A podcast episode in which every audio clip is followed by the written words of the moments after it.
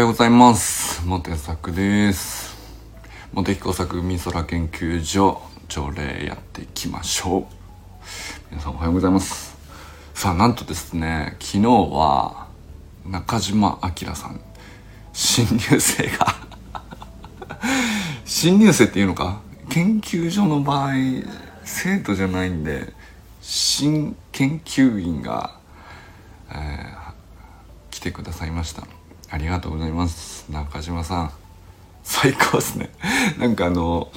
すぐ自己紹介してくださったじゃないですか。したらなんかみんなわーって迎えコメントを入れてくださって。あ最高だなと。思いました。なんかこれはもう中島さんのご挨拶も素敵だったんですけど。あの他の研究員の皆様あの一言一言ね愛のある コメントで。いいですよね。なんかあのニューカマーに対する態度として僕はもう100点ってこれだなと思いましたね。なんかありがたいなと思いました。ユージンさんおはようございます。見てくださって。ね動物病院の準備中でしょうか。さあ中島明さん改めましておはようございます、えー、砂塚森田さんおはようございます。山本健太さんおはようございます。えー、っと一人増えたからね。じゃ 忘れないようにしようね。寺石由香さんおはようございます。清水信之さんおはようございます。えー、中村修平さんおはようございます。森本あかねさんおはようございます。山田友人さんおはようございます。さあ今日はですねひょっとすると奈くんとスタンド FM でコラボ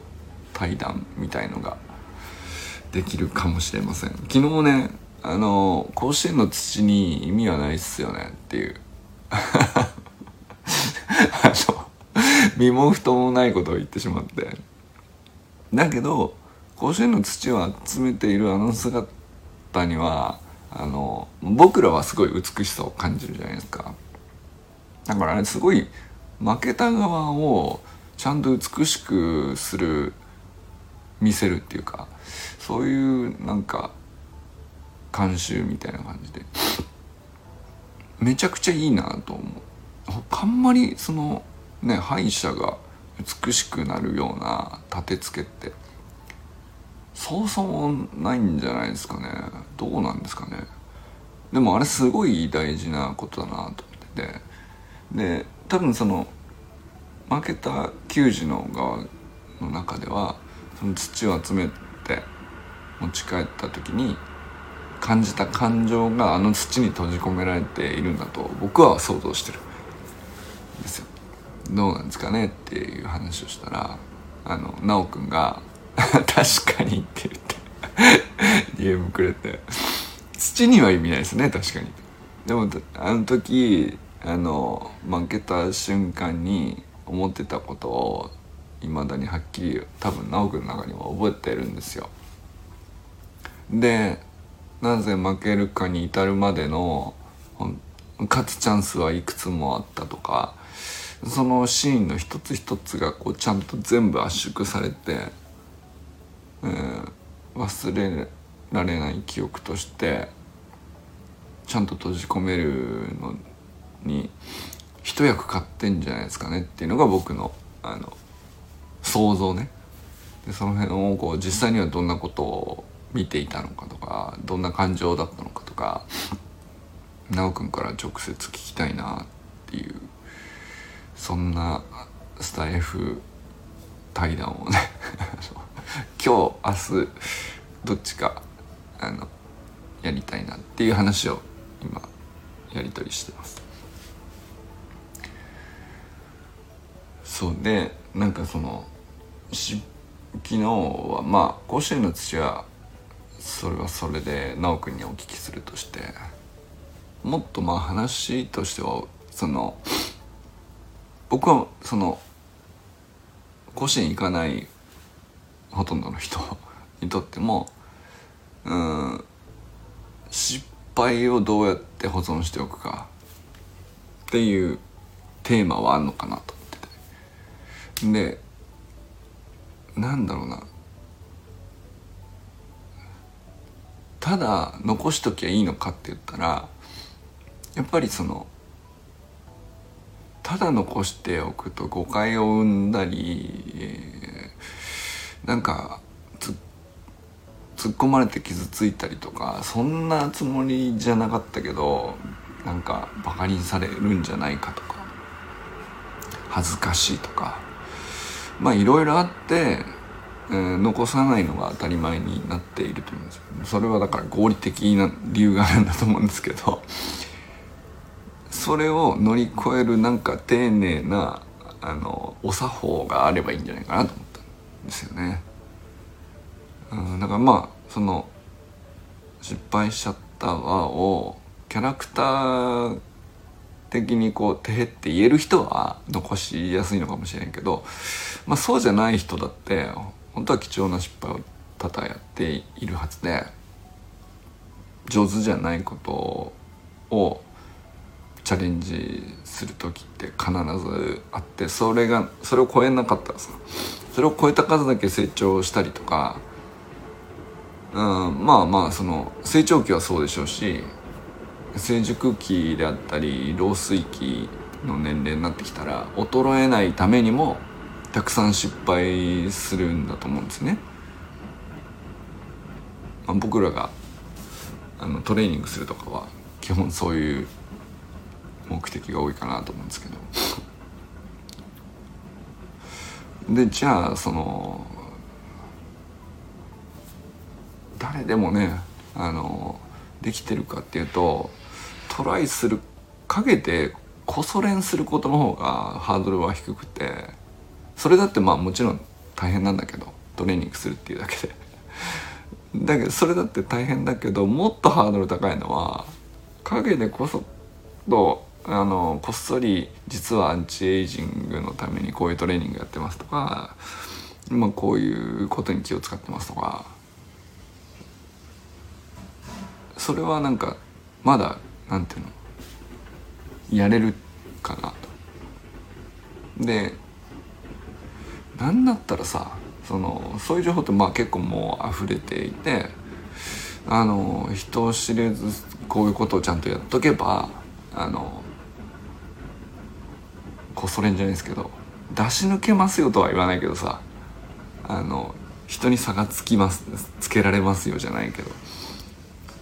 うん、なんかそういう裏技的な書き方が結構記事としてこうググってさ出てくるこういうのがいいよっていう成功するためのノウハウ的なこう記事って大体そういうニュアンスになっちゃうなと思って。すごいいい子だしこう活用できているから僕らもこうありがたいんだけど。まあ、その逆サイドにはその大っぴらに失敗をアーカイブするっていうことが来るわけですけどこれはハードル高いですよね。恥ずかしいし。突っ込まれたら嫌だし傷つきたくないし、うん、なんだけど本当は僕はそっちのデータがちゃんと残っていれば他のみんなにとってはそあこれが失敗なんだっていう知恵になるためにはまあ両方セットで必要なんですよね失敗する方とこうやったら成功したようん。っていうことをねなんかずっと思ってて。でなんか昨日研究集会じゃないですけどあの遠方の大学の先生が来てくれて、まあ、ディスカッションしてこんな論文書こうみたいなまあ、そんな話になったんですけど、まあ、そこでも結局ねあのいや大変だったよってクラブ話が一番盛り上がるっていうね毎回ねその船で観測出かけてって、うん、全然ちょその調整の段階からこうあれがダメだこれがダメだって塞がれてはこう跳ね返されてみたいなさ。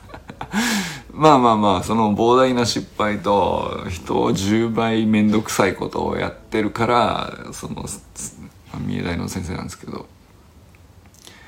あの乗り越えていいデータが取れていい成果が出てきててだからまあ僕もリスペクトして本当に何とかしていい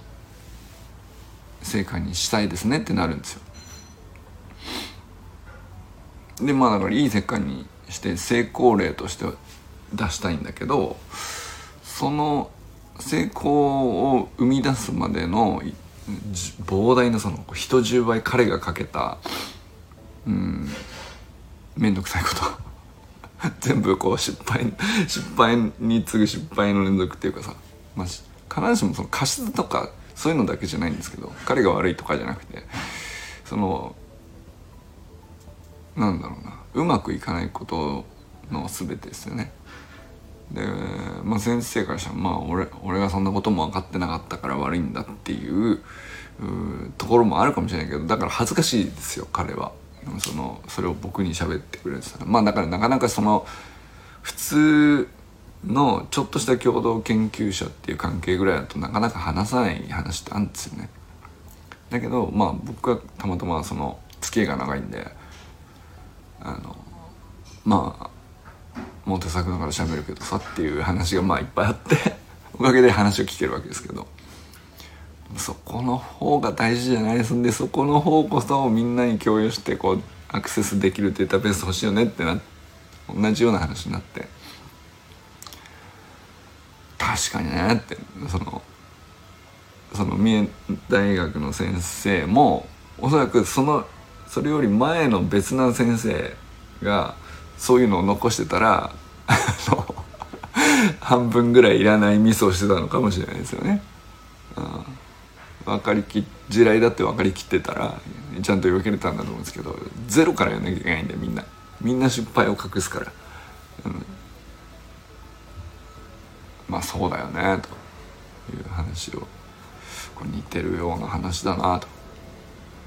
でじゃあ失敗を隠す隠してるつもりないけどうまく置いとく丁寧に包んで傷つかないようにその失敗した人がねまずねえー、批判とかあのじゃなくてちゃんと安全に守られてて大丈夫だよっていう状態ででなおかつできればこうその失敗には価値があるよっていう見見せ方っていうわけじゃないですけど、まあ、その文脈をみんなが理解できるような形を用意しないとうんそれを残そうっていうモチベーションは分かんないですよね。価値があることは分かってんだけどそうは言ってもこうネガティブな感情の方が強いんで面倒くさいしまあうまくいってからうまくいったことだけを出す方がモチベーション当然強く湧くっていうのは当たり前のことだと思うんですけどなんかねそれを奇跡的にうまく立てつけているのがあの甲子園の土なんじゃないかなっていうね なんかそんな話をしてて。そうだねみたいなそんな話だったんですよでもね結構その書籍としてこう見たらこうググるとですねあのそういえば僕過去何冊か買ってるなと思ったんですけど例えばなんですけどこれ Kindle 本で僕があそういえば読んでたわと思ったのが「世界失敗製品図鑑」っていう やつねこれ結構面白くてあのアップルグーグル任天堂トヨタグローバル企業の失敗20例20事例を徹底解説してくれるっていう その成功者の成功サクセスストーリーじゃなくてその真逆ですよね。すごい会社も派手に失敗していたっていうのを全部その列挙してくれてるっていう。まあすごいなんかそのコミカルなタッチであのあれほどの会社がね、えー、その満を持して、まあ、莫大な予算とリサーチを仕掛けてもう絶対マーケットでこう受け入れられるはずだみたいな確信を持って出して こけるっていう盛大に。でそれを20事例集めてるからまあこれ本当に見事やって面白いんですけどでなんでこの本を書いたかっていうのにこうネガティブリスト型ネガティブリスト型学習の可能性を僕は信じてるっていうこう作者の思いがあるんですよ。でこの人はそのこの本の一作前に「世界倒産図鑑」っていうのを書いて会社が倒産した事例なんで倒産しちゃったかっていうその図鑑がだから図鑑大好きなんですけど、うん、それがまあ大評判でその2例目がその世界失敗図鑑っていう。だからまあ両方どっちも趣旨としては一緒ですよね。で世の中のルール設定としてこうなんかポジティブリストとネガティブリストっていうのが2つありますよっていう。でポジティブリストっていうのはどういう意味かっていうとやって良いことを書くでそれ以外のことは禁止だよとやっちゃいけないよっていう行動制限の仕方なんですよねで逆にネガティブリストっていうのはあのこれだけは絶対やらないでねっていう地雷なんで。地雷だけは踏まないでそれ以外のところは自由に歩いてくださいっていう、うん、リストのことなんですよ。で当たり前なんですけどポジティブリストはめちゃくちゃあの効率悪いんですよね。めちゃくちゃ効率まあ非合理的なんですよ。当たり前ですけど。あの臨機応変に自由に動ける場所があの人間の頭で考えたこれはやってよいっていう限られた場所だけに制限しているんでそんなに単純なわけないじゃんっていうところにそうだからなんかポジティブリストを作る人の過信ですよね。うん、そのやっても良いことを列挙してそれに従ってさえいればうまくいくはずだという過信だと思う。その表れだと思う。ポジティブリストを作っているっていう時点で。その時点でもう陥っちゃってる。でもまあ基本的に世の中まああのネガティブリストの方がうまく機能してるっていうのも実際そういうことで、まあ、試行錯誤のこう許容範囲はあの、まあ、基本的にはほぼ無限に許すんだけどまあその過去の経験上これもう絶対どう考えても明らかにミスっていうのはあのちゃんと共有して知見として共有しててここは落とし穴なんで あの落とし穴をこう隠さずにちゃんと旗を立てといて誰も落ちないように見せてあげるっていう感じですよね。それがネガティブリストで、まあ、それ以外のところはこう自由にあの動き回ってねと。まあ間違ってそれでも旗が立ってて分かってても足滑らしてその穴に落ちちゃうことはありますけど、まあ、でもそういうふうにしとく方があの基本的には便利っていうか合理的だよねっていう話なんです。でなんだけどその世の中の学習スタイルとかその物事を学ぶみたいなその道筋を考える時にネガティブリスト型の学習って実はあんまり多くなくて基本的にこういうことをやるべきだよ。次はこうだよ。これをしなさい。あれをしなさいっていうポジティブリストの立て付けになってるものばかりだよねっていう。話になってて。そうするともうそれに縛り付けられてそれ以外のことできなくなっちゃうとか言われないとできないとかまあよく言われますけどその指示待ちになっちゃうとかね。それもだからまあなんていうかポジティブリストを真面目に学んで点数が高くなればなるほどそういう風になってっちゃうじゃないですか。せっかくこう頑張って努力して高い点数が取れるようになって、えー、ポジティブリスト型学習のスペシャリストになった場合に指示待ちの人間の、まあ、完成形になってしまうっていう。で結果なんていうか脆くなっちゃうっていうか優秀なんだけど脆いみたいな感じによくなっちゃうじゃんっていう話ですよね。でまあそういうのでこううん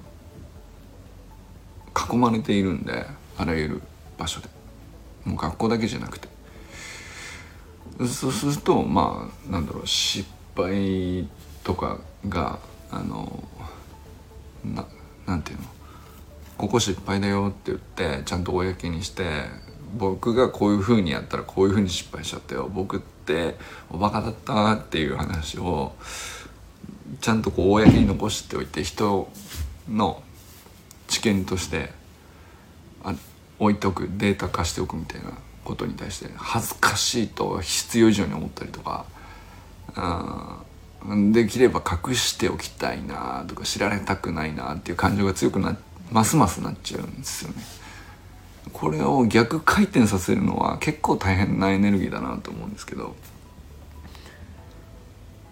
まあだからいきなり世の中をそんな急に変えれないからあのまあ小さなコミュニティの中でこういう感じでやっていこうね安全なんでっていうふうにやる分には多分できるかなっていう、うん、そういう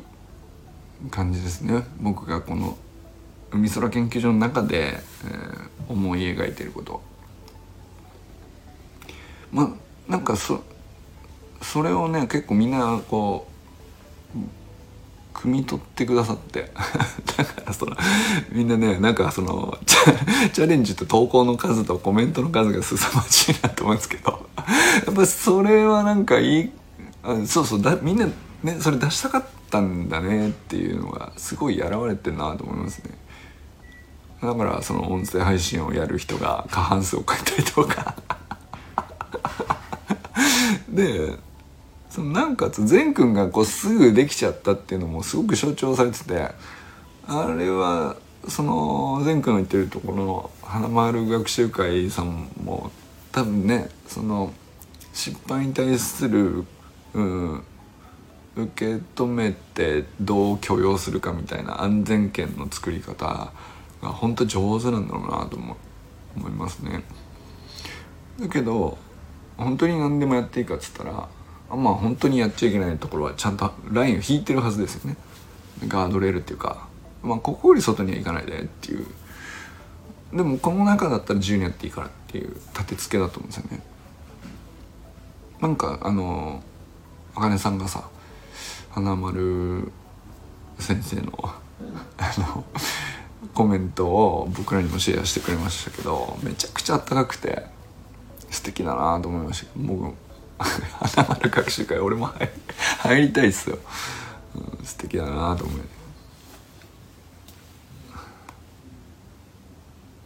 なんかでもそれはその僕が急に思いついたような話ではなくてなんかまあそういう方向になんかみんなのなんていうか割とこう課題っていうか内々にはかそういうことを課題に感じてるみたいなのが結構ある一致してんじゃないかなとも思いますよね。ちょっとその後のポジティブリストばかりに囲まれているけどそんなもんじゃねえじゃんっていう息苦しさじゃないですけど本当はなんかこれ残しといた方がいいけど批判されたら嫌だなっていう。まあ、だからそれぐらいのとこにいて安全なとこあったら残しときますけどねっていう。なんかそんな感じなんじゃないかなっていう。だからこの、まあ、結構本も僕何冊か失敗の科学ってのもあるんですね。それで本では実際に結構失敗の何々みたいなこうアーカイブ系のやつ探せば割と既存のものちゃんとあるんですけどあのまあ、さっきはさアップルだとかアマゾンだとかあのそういう話ですけど、まあ、過去でいくとローマ帝国だとかさ歴史も失敗の連続じゃないですか。そういうのもあってまあ何でもいいんですけどやっぱりなんかその大物で優れた人が、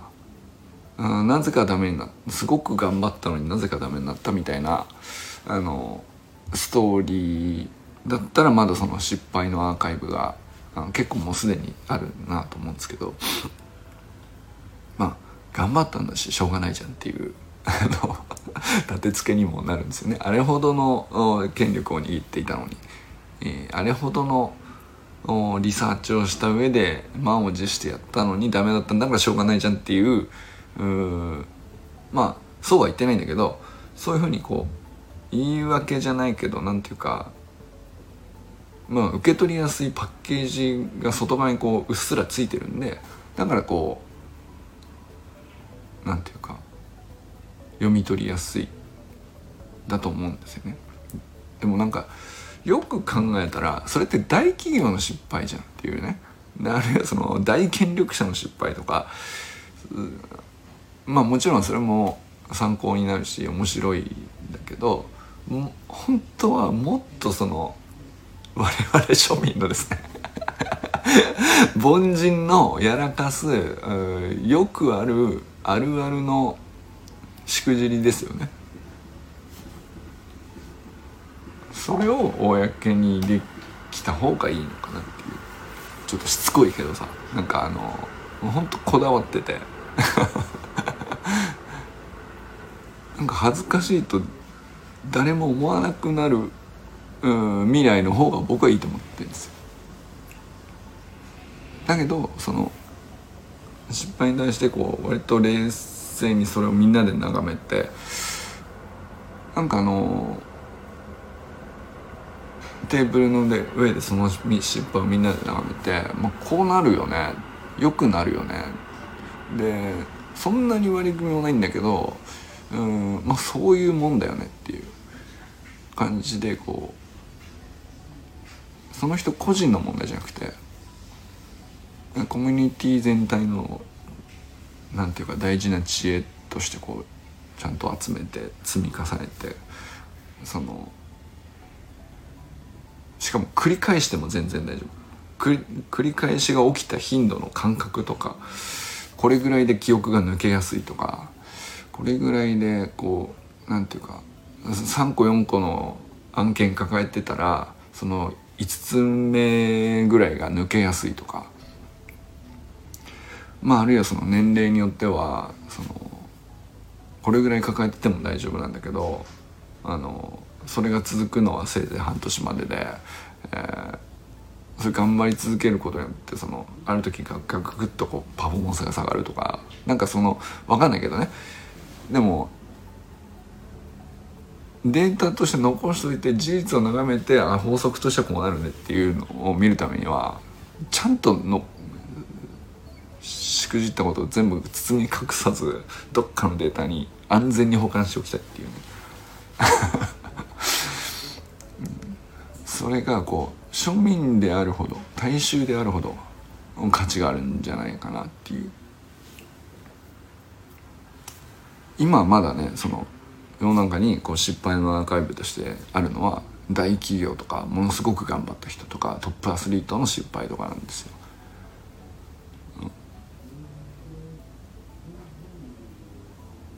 っていうねことをねちょっと壮大な野望っつったら変ですけどそんな未来の方が良くないですかっていうね絶対健全だと思うんですよ。あの局結局そっちの方が合理的その集団としては合理的になる。個人としてはあの どうかは別として集団の合理性を追求したら失敗をちゃんとネガティブリストをちゃんと整えていく方にあの自然にこう力学が働くというかそういうコミュニティの文化とルールを作ってておけばいいんだと思うんですけどなんかそういう実験ですね。はい、なんか海空研究所としてのなんか 僕のなんていうか今更気づいたんだけどそういう隠れた設立趣旨みたいなものなのかもしれないです。それぐらいなんか割と強く僕の真ん中にある気持ちかもしれないですね。はい。まあそんなことで結構もう喋りましたが。なんかちょっと熱くなっちゃいますね。失敗話になると。はい、あので周平さんが一発目でしくじり野球論やってくれたじゃないですか。もうあそこに僕はなんかすごくこの海空研究所のカラーと方向性をこう決定づけるものを感じてるんですけど。しくじりを自慢げに話せるコミュニティがその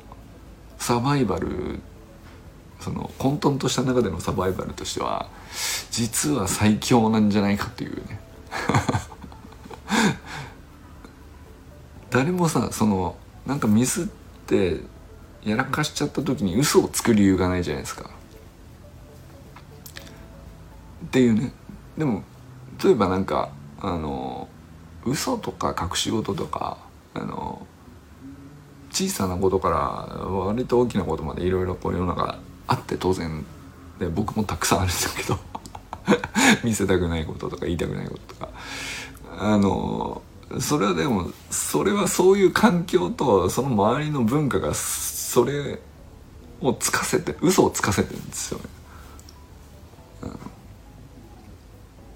恥ずかしいからあの言わなくて済むなら言わない方がいいんじゃないっていうふうに周りがさせてるんです。僕がこう言わないんじゃなくて。悪意を持って言わないんじゃなくて。そうっていう人のせいにしてるっていうね。でまあ僕は結構多分にそれあるなと思って、うん、まあでもあの全然それぐらいなら言っても怒らないよっていうふうにしてれば例えば親子関係で子供も嘘つかない。でこれやらかしちゃったわとかこれお金もらってこれしたんだけど無駄だったわとか。じゃあそのあそっかそれ失敗だったねっていう風な反応が来ると確信していれば嘘つかないで喋ってくれます、だけど、えー、その失敗に対してしくじったことに対して何か怒られるかもなとかちょっとでも不安があったら言わないで済むなら言わないでおこうかなってなると思う。まあだからちっちゃく言えばそんな話でそれがこうスケールとか状況がややこしくなったりとかいろいろしますけど、まあ、基本的にはそういう話だと思うんですよ。でも絶対安全であのよりじゃあ次どうしようかっていう話にだけ、えー、反応が返ってくるっていう確信がこのコミュニティ内ではあるとかっていうふうに本当にこう安全策が成立していればあのやっと可能になるかなっていうね、うん、そこに僕はちょっとチャレンジしたいなと思ったりしております。いかがですか？なんかその例えばちょっとハードル高いわそれは例えばあかねさんが私が音声配信するとどうしようかなとか悩んだりこれこういうのをやるにはちょっとレベル高すぎるとか恥ずかしいかもとかって思う感情は俺すげえこう貴重だなと思っててあのそうですよねって思うんですよね。うんでそれ誰でもそう思うだろうなってこうなんかすごく共感するっていうか納得感もあるんだけどってことはそのもし赤根さんがそれを綺麗になんかとと整えてこれならいいかもっていう納得でこう何かをチャレンジして始めた時にあの普通のそれ以外の人たちも普通は茜さんと同じように最初思う。あでもまあ確かにそのラインだったらできるかって他のみんなもみんな思える。うん。ストーリーというかエピソードが必ずそこにポテンシャルとしてあるはずで。何もこう恥ずかしがらずに翌日にじゃあやってみるわっつってスタートできる前回はすごいんだけどその それはそんなこう天才的なことをやられちゃうとその一般の普通の人たちはさ恥ずかしいって思うから、ね、それちょっとレベル高いよとかいろいろ思う引っかかったりとか。それを超えられなくてみんな困っているからうんそこの知見の方が大事なんですよ。それをねなんか研究所としてはねなんとか可視化したいというかデータにしたいというか、それは公にするってことじゃなくて少なくとも僕らの研究所の中の財産としてはそこに一番価値を感じてて、うん、っていう感じです。かといって別にあかりさんにあの 乗り越えろと無理強いしてるんですからね。あの本当にあのやりたいんであの投稿してくだされば全然いいんですけど、はい。ということで今日もねあのいい天気です。今日も皆さんはね一日誰と笑いますでしょうか？あの一日上機嫌でお過ごしください。今日もまたじゃあ良き一日を。じゃあね。